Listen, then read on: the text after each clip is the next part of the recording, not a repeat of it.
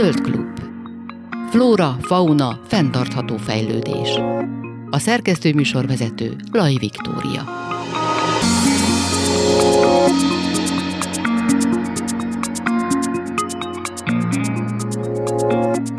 Kellemes délután kívánok, Laj Viktoriát hallják. A múlt héten, illetve azt megelőzően két héttel is beszélgettünk az állatvédők kiégéséről, viszont tehát ez egy nagyon nagy téma, úgyhogy ezt folytatjuk a mai adásban is, ezzel fogunk kezdeni. Antal Gábor krízisintervenciós tanácsadó szakpszichológussal beszélgetünk.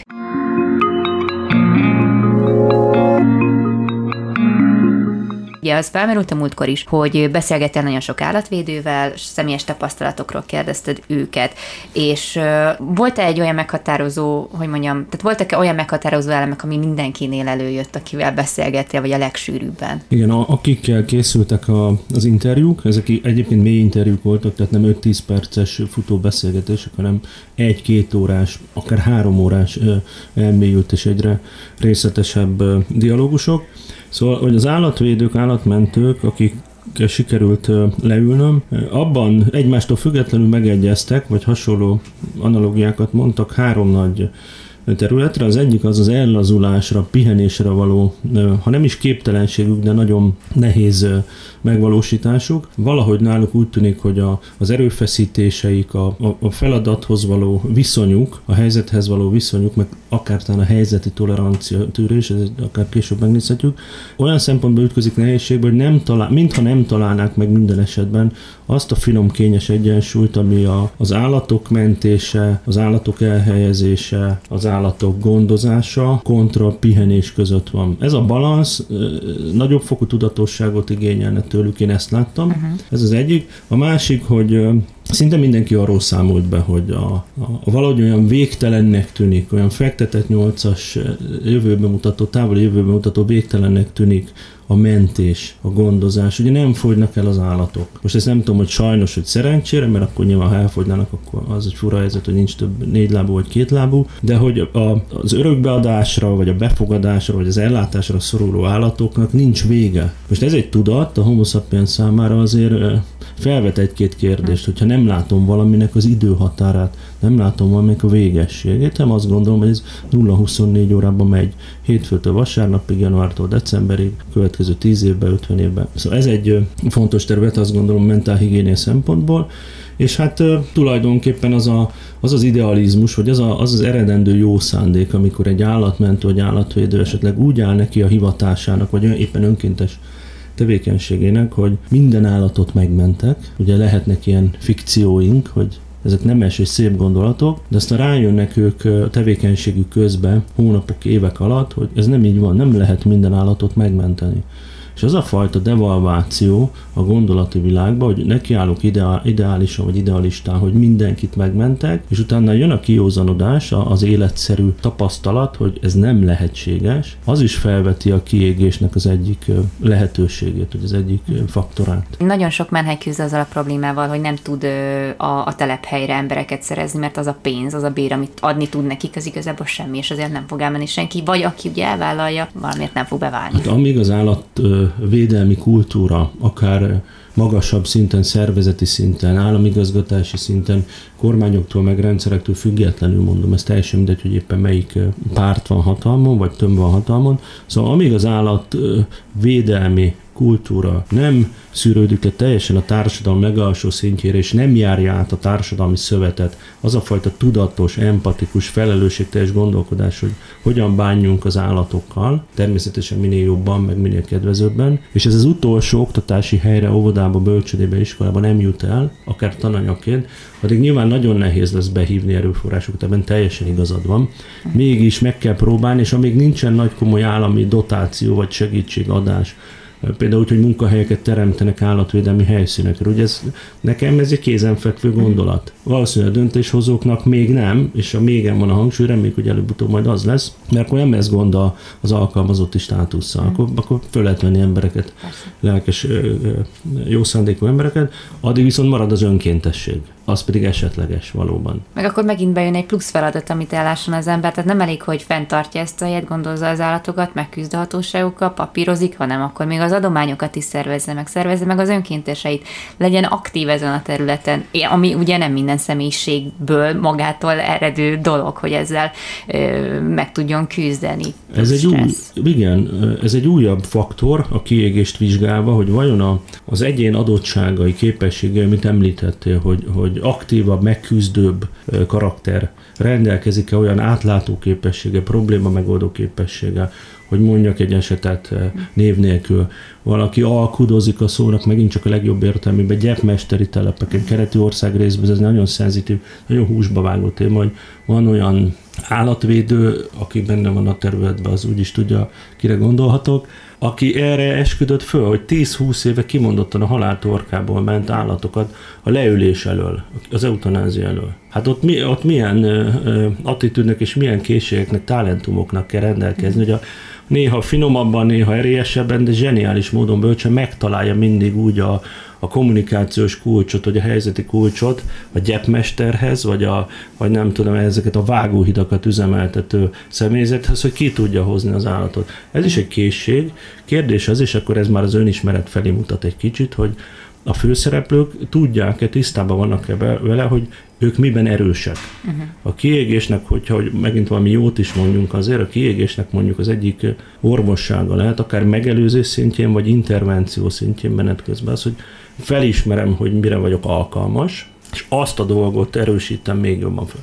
Ha olyan a, a karakterem, hogy a gondozásba, a betegápolásba, az istápolásba vagyok jobb, és üzleti tárgyalásokba, önkormányzatokkal, a helységről, a szolgáltatókkal, energiaszolgáltatókkal, meg, meg felajánló cégekkel alkudozni nem vagyok olyan jó, semmi baj, hát ez nem szégyen, vagy ez nem bűn, az a zseniális lehetőség megvan, hogy felismerem, hogy mi az erősségem. Aki meg abban jó, hogy megy előre ékként, és, és tolja félre az akadályokat, az lehet, hogy kevésbé jó abba, hogy lelassulva, türelmesen 8-10-200 állatot etessen, cumisztasson, nem tudom, ott legyen az ellésnél, vagy a születéseknél, vagy stb. stb. Tehát az a lényeg, hogy mindenki tegye meg a maga dolgát, amiben ő jó és amiben erős. Olyat erőltetek, ami nem a sajátom, az megint csak a kiégéshez fog vinni. Uh-huh. Hát igen, csak uh, nyilván ez kell egy ilyenfajta szemlélet, de általában az ember nem arra koncentrál, miben jó, hanem hogy miben rossz.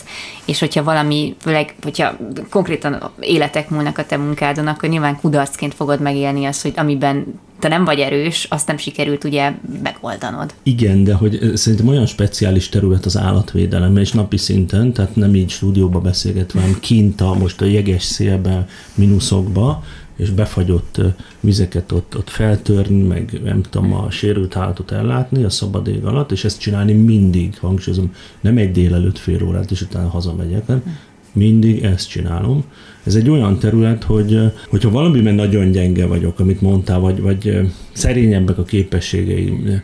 Én pszichológusként azt mondom, hogy nem azt kéne erőltetni. Nem szabad, arra, arra, arra, arra, drága az idő, drága az energia. Természetesen, amikor magamra vagyok hagyatva, és akkor visszatérünk az előző bekezdéshez is visszavehetünk, hogy nincs segítség, nincsenek önkéntesek, vagy nincs annyi, vagy, vagy szezonálisan jönnek, akkor mégiscsak egyedül maradok kb. minden helyzetre állatjóléti szakemberekkel tárgyalni, állatorvossal tárgyalni, alkudozni a számlákról, és tápokat szerezni, és örökbefogadást intézni, hát ezt elmondani is hosszú és sok. Ezek inkább gondolom a, meg, a mentális nehézségek vagy kihívások ezek, amiről itt most beszélünk, de az érzelmi, hogy mondjam, megterhelésről olyan tekintetben nem mehetünk el, hogy, vagy nem kerülhetjük meg ezt a témát, hogy ezt te is felhoztad a, az előadásodban, hogy nagyon fontos a megelőzés szempontjából elfogadni azt, hogy van élet és hogy van halál, és hogy ezek elkerülhetetlen dolgok, de hát koncentráljunk nyilván az életre, mert hogy az, az most itt van, és az van előbb. Viszont hát a gyász az folyamatosan jelen van az ő életükben. Gyászsal, gyász folyamatot végig élni, vagy feldolgozni egy gyászt, az normál helyzetben is rohadt nehéz. De hogyha ezzel napi szinten találkozol, és ugye főleg, hogyha olyan állatokról beszélünk, akik mondjuk közel kerültek hozzád, mert ott van már nem tudom, öt éve, és nem annyi kudarc társult hozzá, és plusz még el is veszítetted, mert elpusztult. Nem tudom, hogy mennyire képesek erre lelkileg, hogy ezzel tudjanak mit kezdeni, vagy fel tudják egyáltalán talán dolgozni. Vélhetően, amiben most belenyúltál, az a legérzékenyebb vagy legszenzitívebb terület. Nem az, hogy milyen tápot szerzek a kutyának, meg melyik állatorvos fogja beadni a kötelező védőoltást. Ez, ez tényleg rutin. Az nem rutin, hogy gyászolok. Az nem lehet, és nem szabad, hogy rutinná váljon. Időt kell neki adni. Az első dolog, ami eszembe jut, hogyha a gyászt meghallom, így pszichológusként, az az idő. Időt adni ha nem adok időt a gyásznak, mindegy, hogy itt vesztettem el humán oldalról családtagot, vagy, vagy állatokkal kapcsolatban a kedvenc állatot, vagy menhelyen rám bízott gondozottakat, ha nem adok kellő időt az érzelmi világomba, akkor késleltetett, halogatott, elfolytott, lehasított, bármilyen gyászról beszélhetünk, de semmiképpen sem arról, ami után a végén valahogy megkönnyebbül, hogy békét lel a, a személyiség, a veszteség miatt. Ugye egy olyan, olyan területet vettünk most figyelembe, az állatmentést, állatvédelmet, ahol, ahol nagy az elhullások száma, sok a vesztesség, sok, a, sok lehet a fájdalom. Na most, amit mondasz, hogy a gyászt elvégezni, megterhelő, stb. stb. Én azt javaslom, meg azt gondolom, hogy ezt nem szabad megúszni. Azt is tudom jól, hogy ha ezt csinálna az ember 0-24 órába, akkor lehet, hogy nem haladnának az egyéb dolgai a mentésbe, vagy a gondozásba az állatoknál nyilván meg kell, vagy érdemes megtalálni valamilyen egyensúlyt. Én nem tudok más mondani, bátorítom a klienseket, hogy a mindenkori szereplőket, hogy próbálják meg ezt, akár hihetetlen is hangozhat, tudatosan előtérbe tartani, homloktérbe tartani, hogyha elve, ha már sajnos elvesztettem egy állatot, amit tegyük hozzá zárójelben, biológiai tény. Tehát én ennek egy olyan címkét adtam az előadásban ennek a fejezetnek, hogy józanság. Négy faktort, egy saját magam által négy faktort hoztam ki, az az elégedettségérzés, a józanság, és még két másik faktor. A józanságot pont ehhez hoztam, hogy az élet és a halál ténye. A halált nem tudjuk megúszni, egyikünk se, az állatok se, akkor valahogy álljunk szóba a tényel. Ha elvesztettük, akkor szálljunk rá időt, ne akarjuk megsporolni a, a veszteség feldolgozását. Érzem, még búvópatakszerűen vissza fog jönni. Hagy mondjak egy esetet. Volt olyan kliensem, állatvédők is néha jönnek hozzám, szerencsére foglalkoznak, ha megtehetik, a mentálhigiénés státuszukkal. Több száz állatot megmentett az idős hölgy az élete során, valóban kimutathatóan administratív, de egyetlen egy kis kölyök állatra nagyon emlékezett 14 év, vagy a csatornába szorulva nem tudom, hogy pusztult el. És ugye az ember pszichológusként próbálja a, a tények felé vinni az érzelmi munkába is a klienst, és írattam vele egy listát, hogy akkor az egyik oszlopba állítsunk be azt az egy darab kutyát, ami nyilván fontos volt, mert egy élőlény volt, és tegyük mellé reálisan a többi több száz mentett kutyát, és még neveket is kértem a kutyusokhoz, memóriából, meg mindenféle jegyzetfüzetből, hogy emlékezett egy csomóra. Hm. És ugye az volt az egyik házi feladat egyszer az egyik ülés után, hogy, hogy ezt tényleg vizuálisan tegye ki magának nyugodtan a, a, az íróasztalára, vagy nem tudom, fotájébe, és hogy nézegesse, ismerkedjen a, a, a listával, mert még ugye sose szedi össze az ember, menet közben szalad, telnek a hónapok, az évek, nem foglalkozik vele, valamiért neki ott volt egy ragaszkodás ahhoz a kölyök kutyához. Mm. 14 éven keresztül, és nem, nem tudta elűzni a, a gondolataiba az érzelmébe, és aztán persze hozzányúltunk, fájdalmas volt, volt sok sírás, volt nagyon sok minden, de aztán sikerült elengednie. Az élettel kell foglalkozni és utána majd jön a halál. A kronológiát ne, ne, ne cseréljük föl, ha nem muszáj. Bár én nem vagyok állatmentő, de hogy mégis előjött bennem már ez a ilyen stressz, hogy oké, okay, adok időt arra, hogy gyászoljak, vagy elveszítettem valakit, de akkor meg mi lesz a többiben? Mi, ha ezért veszítek el egy újabb állatot, mert hagytam magamnak időt arra, hogy meggyászoljam az előzőt. Tehát, hogy jó, talán Nézd, erre azt tudom mondani, nagyon nyugodt szíven, 40-es pózussal, hogy, hogy a, az omnipotencia érzés, vagy a mindenhatóság érzés, meg hogy mindenért felelek, ilyen kiterjesztett kontroll érzetnek is, vagy igénynek is hívhatjuk, ha úgy tetszik. Szóval az, hogy mindig mindenen a legutolsó négyzetcentiméter is rajta tartsam a kezemet, a figyelmemet, a szememet, a csápjámat, ez nem lehetséges. Tehát, hogyha ha van egy ilyen lélektani törvényszerűség, már még a pszichológusok nyilván 99%-a úgy véli, hogy a gyászsal, a vesztességgel érdemes, erősen javasolt érzelmileg eh, foglalkozni nem természetes kikopásba is hihetünk, hogy majd, majd, majd elfelejtem, meg az emlékeimbe kezd meg fakulni. Ilyen is van nyilván, de ugye rá zárt a rendszer a személyiség, az idegrendszer, a homo sapiens, és, az, az, az vissza fog térni. Tudat, ha más nem tudattalanul dolgozni fog éjszakai álmokban, meg nappali fantáziákban, a veszteség is. Tehát én azt gondolom, hogy tudatosan, szisztematikusan dolgozzuk meg. Ha ezt választjuk, hogy ez az első lépés, hogy a, a veszteséget most még melegébe igyekszem megdolgozni, mm. szakmai kifejezés szempontjából, és hogy esetleg ezért még másokat elveszítek, hát bocsánat, azért azokat az én határokat látni kell, és ugye ez megint egy fontos dolog a kiégésről, ha már beszélgetünk, hogy hol van az egyénnek a kompetencia határa? Mi az, amire én felelek, és mi az, amit akár hívő emberről beszélünk, vagy nem hívőről, teljesen mindegy, hogy milyen a viszony a transzcendenciához, de azért azt látni kell, hogy vannak olyan határok, hogy elmegyek a falig, és onnantól kezdve valami más van. Tehát, hogyha én most a gyászommal foglalkozok, mert most reggel két kutyámat eutanáziába elaltatták, mert haldokolt, vagy olyan balesetezett, traumatizált állat volt, akkor miközben visszaemlékszek a kutyára, meg kezdem érzelmileg elengedni, távolodni az élménytől. Mechanikusan, fizikailag persze lássam el a rám bízott állatokat a menhelyen, vagy az állatkórházba, vagy a rendelőbe, attól függ, hol dolgozom. De ennyire, én értem, mondasz, de ennyire meglódítani a fantáziát, hogy amíg gyászolok, vajon közben még hány állatot vesztek el a menhelyet, azért annyi bizalmam kell, hogy legyen a helyzetbe,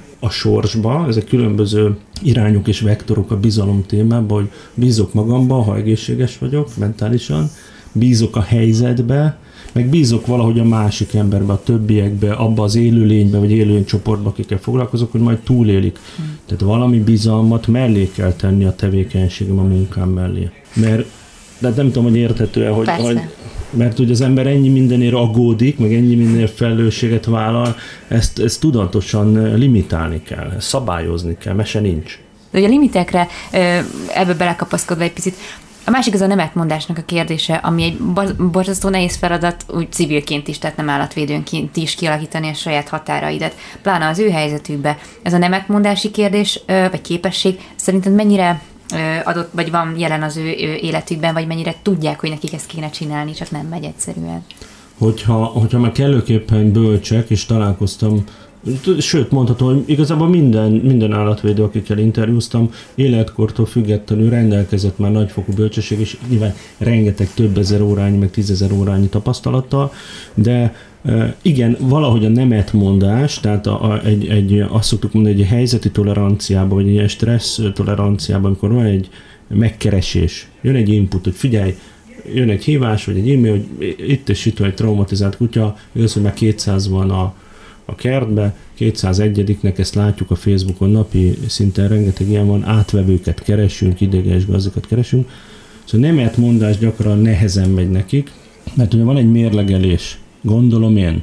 A mérlegelés az, hogy van egy kapacitásom területbe, élelmiszerbe, saját ráfordított energiába, életerőbe, bármibe, ez az egyik mérlegserpe, a másik az, hogy van egy megkeresés, egy megbízás, hogy SOS helyzet van. Ugye unalomból, meg feleslegesen senki nem keres meg mentés szempontjából senkit, jó esetben. Nem játszunk egymás idejével, meg energiájával. Tehát, hogyha van egy helyzet, akkor egy állatvédőbe persze, hogy bekapcsol egy piros lámpa a fejébe, hogy most akkor mentés van vagy védelmi helyzet, ha oldjuk, oldjuk meg, ugye nekem is mindig interjúval mondtam, hogy oké, akkor oldjuk meg, megnézzük, hogy hogyan. Vannak kreatív megoldások, meg nagyon szívósan, kitartóan keresik több szálon az elhelyezési opciókat, de valahogy a nemet mondás, tehát amikor behúzom a határt, és azt mondom, az marha nehéz, hogy figyelj, nem tudom fogadni az állatot. Itt meg, megszólalhat belül önvádlás, lelkiismeretfordás, bűntudat, egy csomó olyan elem, amivel megint csak kéne foglalkozni lélektani oldalról. És egy kicsit megint ahhoz hajaz, a, a legelső nagy halmazhoz, hogy, hogy mindenért én vagyok a felelős, mindent nekem kell valóban elrendezni itt a bolygón. Meg ezek nagyon nehéz kérdések. Mi itt könnyedén beszélgetünk róla, de amikor ben van valaki ágyazva kontextusba, egy helyzetbe, és ott döntenie kell, hogy nemet mondok egy telefonra, vagy egy élő állatra, ezek baromi nehéz helyzetek. Persze. Mégis, mégis azt kell mondanom pszichológusként, hogy ki kell alakítani valahogy legalább a kereteket, az én határokat, hogy meddig tart az én kompetenciám, tehát azt mondom, hogy ezért még én vagyok felelős, és hol kezdődik az, amiért már nem én vagyok felelős, hanem ti, többiek, társszervezetek, unokatesók, kollégák, szomszédfaluba, jó szándékú emberek, Kapcsoljuk össze a két nagy témát, a segítségbehívás. Ugye egy 10 perce beszéltük, hogy erőforrásokat begyűjteni. Ez kiváló alkalom arra, hogyha nem tudok nemet mondani, akkor legalább mozgósítsak. Egyébként mennyire um, kitettek ezek az emberek vajon a szenvedélybetegségeknek a kialakulásának? Tehát, tudom én, a pia, drogok, akár enyhébb drogok, cigi, nem tudom, szerencsejáték, stb. Az jellemző? Hát ugye ez egy, ez, ezek a beszélgetések, ezek a mély interjúk mindig ilyen becsületkassa alapú. Tehát a, annyit mond a másik, amennyit szeretne, ez nem egy rendőrségi kihallgatás, hála az Istennek. Ez egy De akkor, ha úgy kérdezem, hogy ez... általában a kiégésnél ez mennyire? Hát a ki... kezdjük általában, és megérkezhetünk megint az állatvédőkhöz. Hát a kiégésnél nagyon gyakran látjuk, hogy aki hajdan tiszta volt, tehát nem volt szerhasználó fiatalabb éve, vagy korábbi életszakaszában, bizony a kiégés próbálja ilyen spontán, vagy nem tudom milyen meggondolásokból szerekkel, szerhasználatokkal, akár alkohollal, akár tudatmódosító kábítószerekkel befolyásolni, vagy, vagy ellenpontozni. Nyilván nem fog sikerülni, sőt, gondoljunk bele, egy olyan központi idegrendszer, egy olyan személyiség, ami már térdig, combig, derékig áll a saját kiégésébe, akár magánéleti kiégés, vagy hivatásbeli kiégés. Az még kap toxikus anyagokat nagy mennyiségben, ugyanaz az agy, ugyanaz az elme, ugyanaz a lélek. Nem ez a megoldás. Fel, többszörözzük, felsokszorozzuk a problematikát csak az ember életébe. De a jelenség sajnos létezik, valamiért az ember itt a nyugati kultúrában ösztönösen nyúl ezekhez a külső pótszerekhez, hangsúlyozom, tényleg nem ez a megoldás egy sokkal rosszabb lefelevívő spirálba kerül az illető. Főleg, ha tartós a használat. Tehát nem eseti, hogy életemben egyszer, és akkor túl vagyunk rajta, soha többet, hanem hogyha tartós mintázatot mutat a fogyasztás. Állatvédőknél talán a cigarettázás jobban, az alkoholt vagy a, vagy a kábítószer használatot én a, a helyszíni beszélgetések során nem észleltem, tehát a, a, az a térben, időben orientáltak voltak és beszámíthatóak voltak ezek a kedves emberek, de, de az, hogy egyébként a négy fal között mi zajlik, amikor kétségbe vannak esve, vagy reménytelenek tűnik a, a, a hivatásuk, azt természetesen nem tudhatom. Említetted itt a pácienst, akivel, vagy a klienset, akivel felirattad ugye a megmentett állatoknak, egy listát irattál róluk, hogy az jutott eszembe, hogy tulajdonképpen akkor ez egy olyan szakma, ahol, ahol könnyebb egy kicsit beavatkozni, pont ebből kiindulva, hogy könnyű felsorakoztatni azokat a pozitívumokat, vagy értékeket, amiket te itt letettél az Ez így van, tehát hogyha fegyelmezettek vagyunk, ha tudatosak vagyunk, pszichológiai oldalról mindenképpen, akkor egy olyan jól áttekintető struktúrát keretbe visszük a konzultációkat, terápiákat, bármilyen is nevezik a, ezeket a lélektani üléseket, hogy magának a kliensnek is segítünk az, sőt, hát neki segítünk, azért csináljuk, hogy átlássa, hogy mennyi mindent megtett már hetek, hónapok, évek alatt az állatokért. Egy rendkívül jó alkalom neki arra, hogy emlékeztesse önmagát, hogy hajdan miért kezdte, tehát a motivációkat föl lehet melegíteni, hogy miért is vagyok én állatvédő? Annak idején mik voltak a rövid, közép, hosszú távú céljaim? Lehet, hogy elfelejtettem menet közben a nagy szaladgálásban, meg a a non-stop készenlétben. Tehát a, az, hogy fegyelmezetten, tudatosan adunk a másik embernek egy ilyen segítő helyzetbe egy keretet, egy vezérfonalat, amin ő végig tud menni. És tényleg látja, azért az döbbenetes élmény, amikor valaki összeírja, ha tudja fejből a, mondjuk a neveket, az extrém, hogy emlékszik nagyon sok kutyára vagy macskára, de, de ha más nem, legalább egy mennyiséget, egy volument, és az ott van előtte a lapon, és így nézegeti tudatosul benne, meg kell állni, le kell lassulni az állatvédelemben is, és, és emlékeztetni kell magamat, hogy miért sem. És akkor még egy dolgot mondjunk a végére egy jó faktorként, az az elégedettségérzés. Nem győzöm hangsúlyozni, hogyha valaki egy állatvédő, állatmentő, a veszteséglista, az elhullott állatok, elpusztult állatok mellett arra tud fókuszálni, két szemünk van, legalább az egyik szemünk legyen a megmentett állatokon. Elég, ha a másik szemünk van a, a, a vesztesége, nem kell mind a két szemmel a halált meg a veszteséget bámulni. Az egyik szemem a megmentett állatokon van, a múltba is, meg a jelenbe is. Nagyon fontos, hogy megszületik-e bennem az elégedettség érzés. Erősen javaslom mindenkinek, aki ebbe a, a dologba fog, állatvédelembe, állatmentésbe, hogy időről időre emlékeztesse magát, hogy mennyi minden jót tett már, és higgyel nekem, hogy eredendően nem egy klinikai patológiás karakter, hanem egy átlag normális emberi lény akkor ez, ez nem fog narcisztikus gőgöt, nem fog beképzeltséget, valami önteltséget, büszkeséget okozni benne. Ez a fajta elégedettség pont, hogy ellenpontozza azokat az erőket, ami a kiégéshez vezethet. Tehát nagyjából elégedetnek kell lennem azzal, amit csinálok, és azért tettem elé, hogy nagyjából, mert nyilván kell egy olyan kis mínusz állapot, ami folyamatosan drive folyamatosan azért késztet a jövő felé, hogy még csináljam és mentsek. De mondjuk, hogyha százalékot kéne mondani, biztos, hogy azt mondanám, hogy 80-90 százalékban elégedetnek kell lennem a napi tevékenységemben, mint állatvédő. és akkor talán kapok egy olyan védelmi páncélt, vagy egy olyan faktort, amivel túl tudom élni a kiégést. Antal Gábor, krízisintervenciós tanácsadó szakpszichológus volt a vendégem. Nagyon szépen köszönöm ismét. Köszönöm én is a meghívást. Zöld klub. Flóra, fauna, fenntartható fejlődés.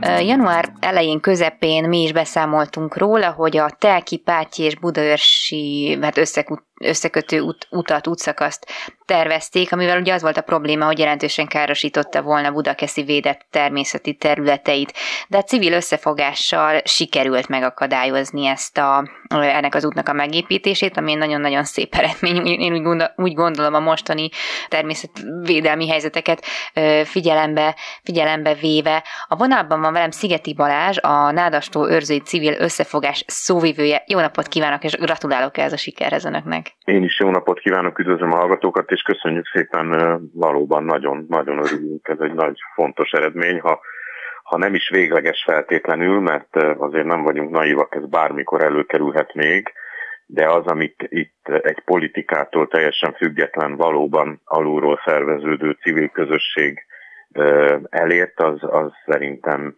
nagyon lelkesítő kell, hogy legyen az ország más részein is Igen. harcoló hasonló szervezetekhez. Ugye mi ott hagytuk abba egyébként, hogy pont egy lakossági fórum előtt állt, álltak önök, amit január 17-én meg is tartottak. És itt azt mondta nekem előzetesen, hogy igazából a lakosoknak a, a, a vélekedése is elég megosztott a kérdésben, mert hogy nagyon kevés volt az információ, ami a rendelkezésre állt. Ehhez képest hogyan alakult akkor ez a lakossági fórum? Valószínűleg akkor az emberek összekovácsolódtak ebben a, ennek a célnak az érdekében. Igen, ahogy szerkesztő asszony mondja, számunkra meglepően, döbbenetesen. Tehát a, a fórumon konkrétan azt mondhatjuk, hogy 80%-ban, tehát a felszólalók 80%-a az köszönte szépen, de nem kért az összekötő útból. E, e, melléjük kell említeni az önkormányzat által felkért élővilágvédelmi szakértőt, illetve a közlekedés KST főmérnökét, akit szintén az önkormányzat hívott meg, ő egy közlekedési szakember, és hát ő is elmondta, hogy nemzetgazdaságilag ez nagyszerű lenne az az út, mert nagyon sok vállalkozás, először vállalkozások telephelyeinek, raktárépületek és később lakófunkcióval rendelkező épületek megjelenése is lenne várható az út mentén ami ugye nyilván egyrészt természetvédelmileg nagyon problémás, másrészt pedig hozza magával a forgalmat. Uh-huh. Ezen kívül elmondta, hogy zajvédő falak esetleg is szükségessé válhatnak, illetve három rétegű speciális hangszigetelés a közelben lakók esetében, úgyhogy ő is elég keményen gyakorlatilag az út ellen beszélt. És hát aztán ezt követte, amire már tényleg nem számítottunk, hogy a kérdőívek kiértékelése során is az jött ki, hogy 58%-ban, ha jól emlékszem, elutasították az emberek a, a kérdéses, a Telki-Pátyi utat összekötő útszakasz. Uh-huh. És ez egy nagyon jó eredmény, hogy ezt a Buda, Budakeszi önkormányzata figyelembe is vette, és bejelentette, hogy ugye ebben a formában hát elvetik ezeket a terveket a Pátyi út és Telki út között vonatkozó szakasz megépítésére. Ehelyett viszont akkor mi lesz? Tehát, hogy út nem lesz, viszont akkor hol állunk, vagy hol tart ez a probléma most, ami, a, hát ami lényegében orvosolta volna, vagy ami, aminek az orvoslására készült volna ez az út? Jó, hát most a, a, a Nádasta őrzői civil összefogás folytatja a munkáját, nem hogy abba hagyjuk, hanem még több dologgal uh, akarunk foglalkozni. Ezek közül az egyik és a legkiemeltebb valóban a, a Nádastó revitalizációja lesz. Uh-huh. Ezt valamiért az önkormányzat szerette volna magához ragadni, amivel önmagában egyébként semmi gond nincs, csak nem pontosan értjük. Tehát a természetvédelmi törvény értelmében az önkormányzatnak valóban van egy nagyon fontos feladata, ez pedig az, hogy a jegyző, mint természetvédelmi hatósági jogkör gyakorolója felszólíthatja a tulajdonost, aki a magyar állam, hogy a kezelési tervben, a, a képviselőtestület által 2020 novemberében elfogadott kezelési tervben foglaltakat hajtsa végre. Mi azt gondoljuk, hogy ezzel kéne foglalkozni a Budakeszi önkormányzatának, és hát szerencsére jó eséllyel, vagy reméljük, hogy azok a kijelentések, amiket Mencer Tamás országgyűlési képviselőjelölt úr mondott, nevezetesen, hogy ő készen áll arra, és mindenben támogatja a tó revitalizációját, és hogy annak sem szakmai, sem pénzügyi akadálya nem lesz. Tehát reméljük, hogy, hogy nyitott ajtókat uh-huh. találna az önkormányzat ez ügyben. Tehát most várjuk. A Mencer úr azt írta számunkra egy levélben, hogy hogy nem sokára megkezdődhet a munka, és a mi szakértőinkkel egyeztetett formában fog a revitalizáció megvalósulni, úgyhogy ezt nagyon várjuk. Uh-huh. Ezt lehet tudni, hogy ez pontosan, vagy hát nagyjából mit fog jelenteni, hogy revitalizálják a, a tavat? Tehát mi lesz ott, vagy mi, milyen problémát kell helyrehozni elsősorban? Két, két fő probléma van, az egyik az egy akútabb probléma, hogy a, a vízállás, az utolsó vízálláskor a víz behozta egy invazív fafaj a zöldjuharnak a magjait, ami már a szép növendékállomány kerekedett ott, ami, ami ugye nagyon problémás. Egyrészt a, a vízfelület így nem alakulhat ki, már csak azért sem, mert ezek a fiatal fák elképesztő mennyiségű vizet szívnak fel, kötnek meg és párologtatnak el. Tehát az első ezeknek a fáknak a kitönkölése kell, hogy legyen, úgy, hogy az ott levő védett növények egyedeit ugye ne a munkagépek ne sértsék meg. És a következő és a legfontosabb dolog az az, hogy a, a sérült vízgyűjtő területet helyreállítani. Tehát ugye a víz utánpótlás, amely a környék urbanizációs fejlesztése miatt sérült meg, és azért nem jut most el a csapadékvíz a tóba. Ezt kell biztosítani, lehetőleg természetes módszerekkel, tehát mindenféle gépek, meg pumpák, vagy szivattyúk nélkül, ideális esetben, de hát ez már egy szakmai kérdés, mm. ehhez ugye vannak szakértők, megbízott szakértők, de a lényeg az kell, hogy legyen, hogy a környékben leeső csapadék az, az biztonsággal is minél rövidebb úton, és minél kevesebb tehát hogy ne fogjon el, uh-huh. minél rövidebb úton eljusson a tómederbe. Uh-huh. Ezt lehet tudni, hogy ez kb. hány éves projektet jelent? Én azt gondolom, hogy ha ez elindul, ez nem egy jó tervezés után nagyon gyorsan megvalósulhat. Tehát a, a, az árok, a budakeszi árok eredeti medre az ott van, az el van tömedékelve, tehát nem kell, nem kell hatalmas munkákra gondolni. Uh-huh. A Telki út alatti átereszt kell megoldani, hogy ott is a, ugye a domboldalról lefolyó csapadék a szabadon eljuthasson a, a tóba. Én erről ennyit tudok mondani, ez azért ez nagyon szakmai kérdés, és nyilván a revitalizációval foglalkozó szakembereknek a munkája kell, hogy, hogy ezt megelőzze, illetve hát nyilván lesznek vízjogi és egyéb engedélyezési kérdések. Ezek én azt gondolom, hogy egy-két év alatt biztos, hogy lezajlhatnak. Uh-huh.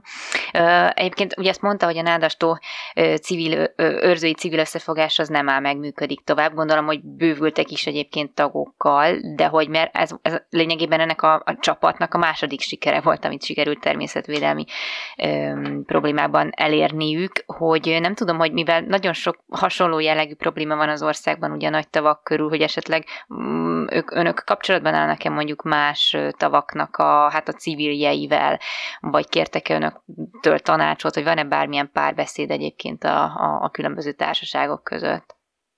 Hát a tatai öregtó megvédésért küzdő civilekkel volt már korábban kapcsolat, illetve az Álomvölgy, ami szintén ugye Budakeszi mellett van megvédését követően sokan, sokan kerestek minket az ország különböző pontjairól, és hát persze segítettünk, és, és tanácsokkal és a tapasztalatainkkal mindenképpen. Visszatérve arra, hogy folytatjuk a munkát, és hogy bővültünk, igen, ez szerintem fontos kiemelni, hogy ez egy személyesen nekem is, de mindannyiunknak azt gondolom, hogy egy óriási élmény volt. Tehát megint az, ami itt kibontakozott, hogy napi szinten áramlott felénk különböző emberek és szakértők, egészen profi szakértőknek a, az önkéntes felajánlásai, hogyha a hallgatók a nádastó.org oldalra fölmennek például, az egy szerintem nagyon profi és nagyon átlátható, nagyon jól kinéző, informatív weboldal, amit egy hét alatt hozott társadalmi munkában hm. össze egy, egy, egy itt lakó, most már mondhatom barátunk, de, de mondhatnám környezeti jogász szakemberek, tehát rengeteg önkéntes, lelkes erőt fogtunk össze, ez, ez külön egy, egy, egy élmény volt így meg, hogy sikerrel is jártunk meg nyilván még inkább. Hogy ami külön sikerként könyvelhető el szerintem, hogy ugye mi alapvetően egy természetvédelmi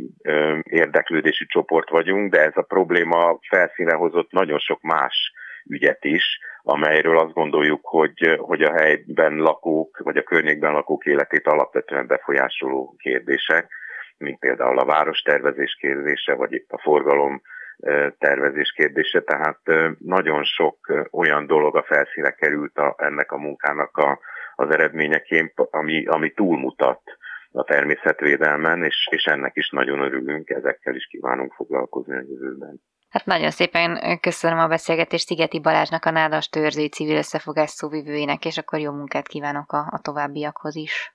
Én is köszönöm, köszönjük szépen.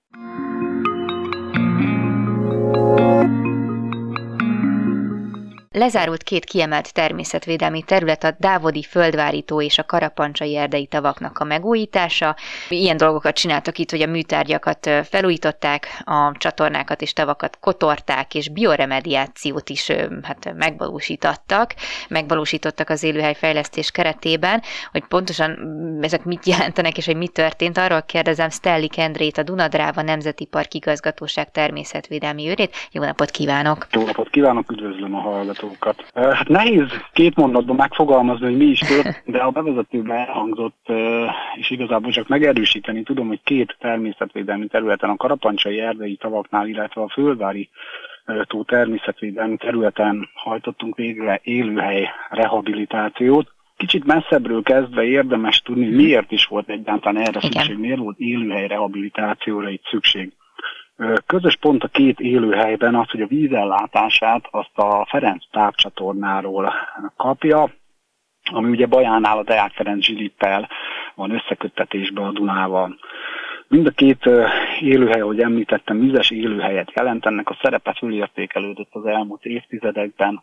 Azt mindannyian hallottuk, tudjuk, hogy a vizeknek a szerepe egyre fontosabbá válik. Ugye erre jó példa volt az elmúlt két év teljes nyara, illetve a telek sem hoztak megfelelő mennyiségű csapadékot, úgyhogy nyugodtan kijelenthetjük, hogy extrém száraz két nyár volt, vagy ott két nyarat hagytunk magunk mögött. Igen.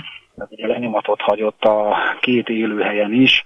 A legnagyobb problémát a két élőhely esetében az jelenti, hogy bár elvi lehetősége van a víztánpótlásnak a Ferenc tápcsatornából, ezek egy csatorna rendszeren keresztül műtárgyakat érintve jutnak be a két vízfelületre. Kettő között azért különbség van, a földvári tó az egy mezőgazdasági terület által körülölelt élőhely, nyugodtan kijelenthetjük, hogy ez egy oázis, csodálatos madárvilággal, nyilván az egyéb élőlények is megfelelő életfeltételeket találnak itt, de talán ami a legkiemelkedőbb értéke az a madárvilág. A karapancsai erdei tavak nevében is mutatják, hogy ez egy erdőtömbben lévő erdei tórendszer. Mind a kettőnek egyébként az elhalási folyamata, tehát a szukcessziós folyamata az egy teljesen természetes folyamat, uh-huh.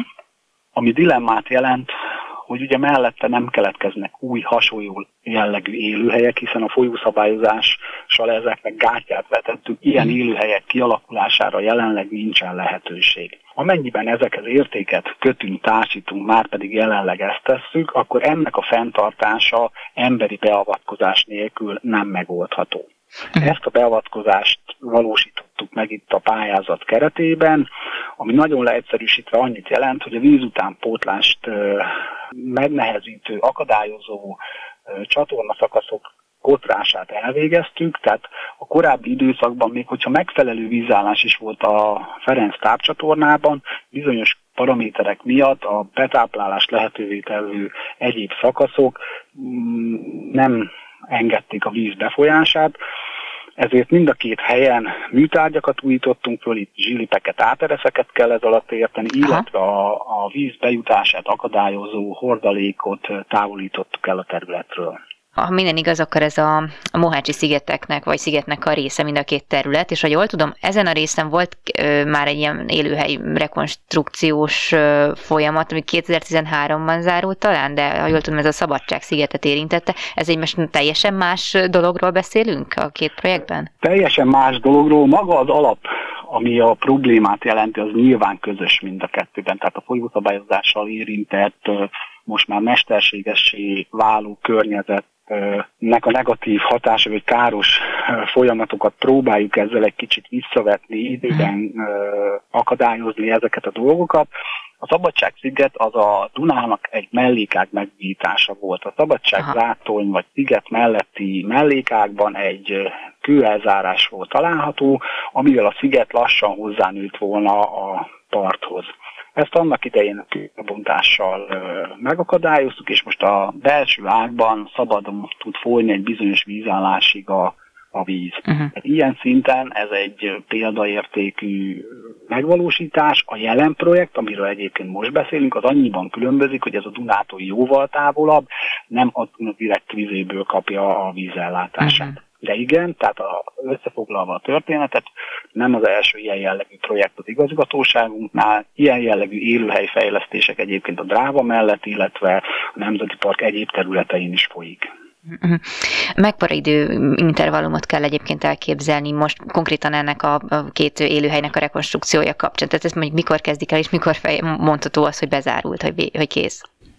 Hú, hát ugye, ha csak is nézünk, az egy viszonylag jól megfogható Aha. történet. Ez egy 2016-ban kiírt pályázat volt a Széchenyi 2020 környezeti és energiahatékonysági operatív program keretében nyert támogatást ez a pályázat, mint ahogy egyébként a Duna melletti területekben még két másik ilyen pályázat valósult meg. Egyik az idén lezárt Bezerédi zátóinak a rehabilitáció, vagy Dunának a rehabilitáció, illetve a Dunaszekcsői telelő mellékágnak a megújítása, ami még jelen pillanatban is folyik, az még nem zárult le.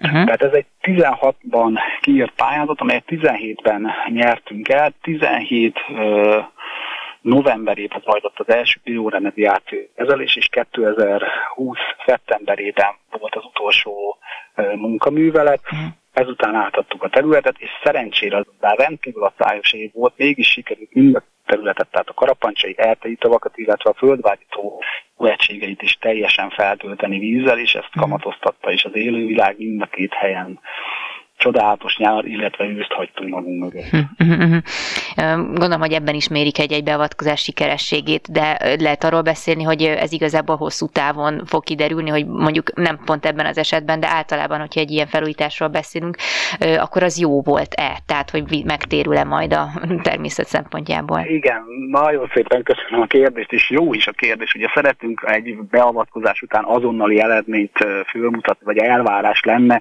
természet szerencsére nem így működik, tehát azért ez hosszú távon fogja a, a valódi eredményességét megmutatni, de hogyha számokba kéne kifejezni, vagy egyáltalán eredményekbe, gyors eredményekbe, hogy mit is tapasztaltunk, akkor önmagában az, hogy mind a két víztestet teljesen fel tudtuk tölteni, szerintem az egy szenzációs eredmény, az elmúlt mm. években nem igazán volt erre lehetőségünk, illetve önmagában az, hogy a vízkormányzást, víz visszatartást lehetővé tevő műtárgyakat sikerült felújítanunk, az is egy rendkívül jó dolog. A karapancsai erdei tavak esetében 7 ilyen műtárgy, míg a földvágy tavak esetében 9 műtárgyat sikerült felújítanunk. Ugye ez záloga annak, hogy az egyébként bejutó vizet meg is tudjuk tartani a területen, uh-huh. illetve megfelelő ö, üzemeltetéssel a megfelelő területekre tudjuk juttatni a, a vizet, de hogy konkrét eredményt is tudjak mondani, a karapancsai erdei tavak esetében az évek óta a területen nem előforduló métejfűből találtunk egy jelentősebb állományt, illetve a vízilópark uh-huh. is újra megjelent a területen. Itt igazából inváziós fajok megjelenésétől kell tartani, vagy eddig lehetett ezekről beszélni? Hú, hát a, a kérdés ugye érzékeny. Nem lehet azt mondani, hogy nincs a területen. Sajnos, Aha. mivel ez is egy vizes élőhely, és messziről hozza a víz a, a inváziós fajoknak mondjuk a szaporító képletét, ha növényekről beszélünk, akkor igen, el kell ismernünk, hogy a területeken van. Gyakorlatilag szinte Magyarország minden területén megtalálható valamilyen inváziós faj. Ugye a legnehezebb talán a vízben lévő inváziós fajoknak a monitorozása, itt alapvetően halakra, ülő kétéltőekre gondolunk, de sajnos ezek is jelen vannak a területen. Nagy valószínűséggel egyébként a természetvédelmi jövőbeni kihívásai között ez egy kiemelt probléma lesz, talán ennél azért fontosabb lesz majd a víz, illetve annak a mhm. megtartása, az azzal való gazdálkodás, bánásmód. Nem tudom, hogy itt megragadhatnék még egy kis hát lehetőséget, mert ugye a biore, bioremediáció, mint olyan, az általában kérdésként szokott fölmerülni, illetve hogy mit is takar maga a bioremediáció. Definíció szerint maga a bioremediáció egyébként a szennyezett közegben mikroorganizmusok vagy növények segítségével a szennyezés felszámolása. Ez nagyon egyszerű egyébként már maga a definíciója. Élő vizekben azért ennél egy kicsit bonyolultabb. ott élővízi bioremediációról akkor beszélünk, ha egy kedvezőtlen ökológiai állapotú az eutrofizáció káros hatása által sújtott vízben nagy mennyiségben juttatnak természetes eredetű jellemzően talajból vagy vízből izolált hasznos mikroorganizmusokat és enzimeket, és ennek segítségével a teljes vízi ökoszisztémát újra az élővilág számára ökológiai állapotba lehet mozdítani. Ugye itt a kulcsszavak és a legfontosabb dolog az, hogy egy természetes öntisztulási képességre alapozott baktérium koncentrációt növelünk meg, és ennek a segítségével sikerül a víznek az ökológiai állapotát javas, javítani.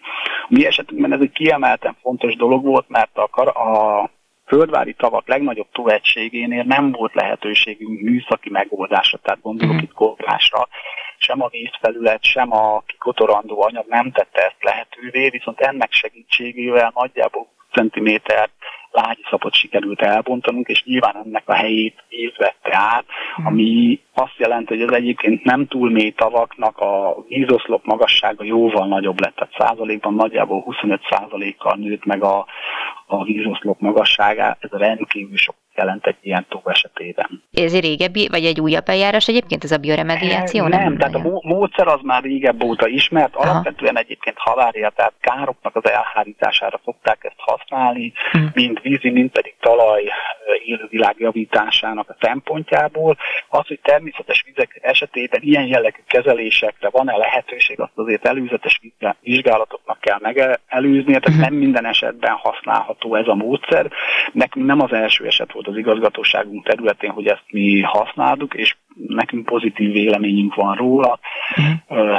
Rendkívül kicsi zavarással jár, tehát képekkel nem kell felvonulni, nincsen gyakorlatilag zajterhelés, és nagyon gyors eredményre lehet számítani. Természetesen, hogy említettük, igazából ezek nem végleges megoldások, pici időt nyerünk vele, és reméljük, hogy majd az utánunk következő generáció esetleg jobb eszközöket kap a kezébe, és uh-huh. hathatósabban fogja ezeket a problémákat megoldani, illetve akkor már a, a vízzel való gazdálkodás kicsit más szemléletet kap, más hogyan fogunk majd erre tekinteni. Erre volt egy nagyon jó lehetőség ez a pályázat, és bízunk benne, hogy igazából ez csak egy kezdet volt, és majd lesz folytatása. Tervei nyilván az igazgatóságunknak rengeteg van, forrás és lehetőség kérdése az, hogy mennyivel tudunk majd élni. Hát nagyon szépen köszönöm a, a beszélgetést Teli Kendrének, a Dunadráva Nemzeti Park Igazgatóság természetvédelmi őrének, és akkor hát gratulálok ez a felújításhoz. Nagyon szépen köszönjük. Önöknek pedig köszönöm a figyelmüket, további kellemes rádióalgatást kívánok. Laj Viktoriát hallották, viszont hallásra.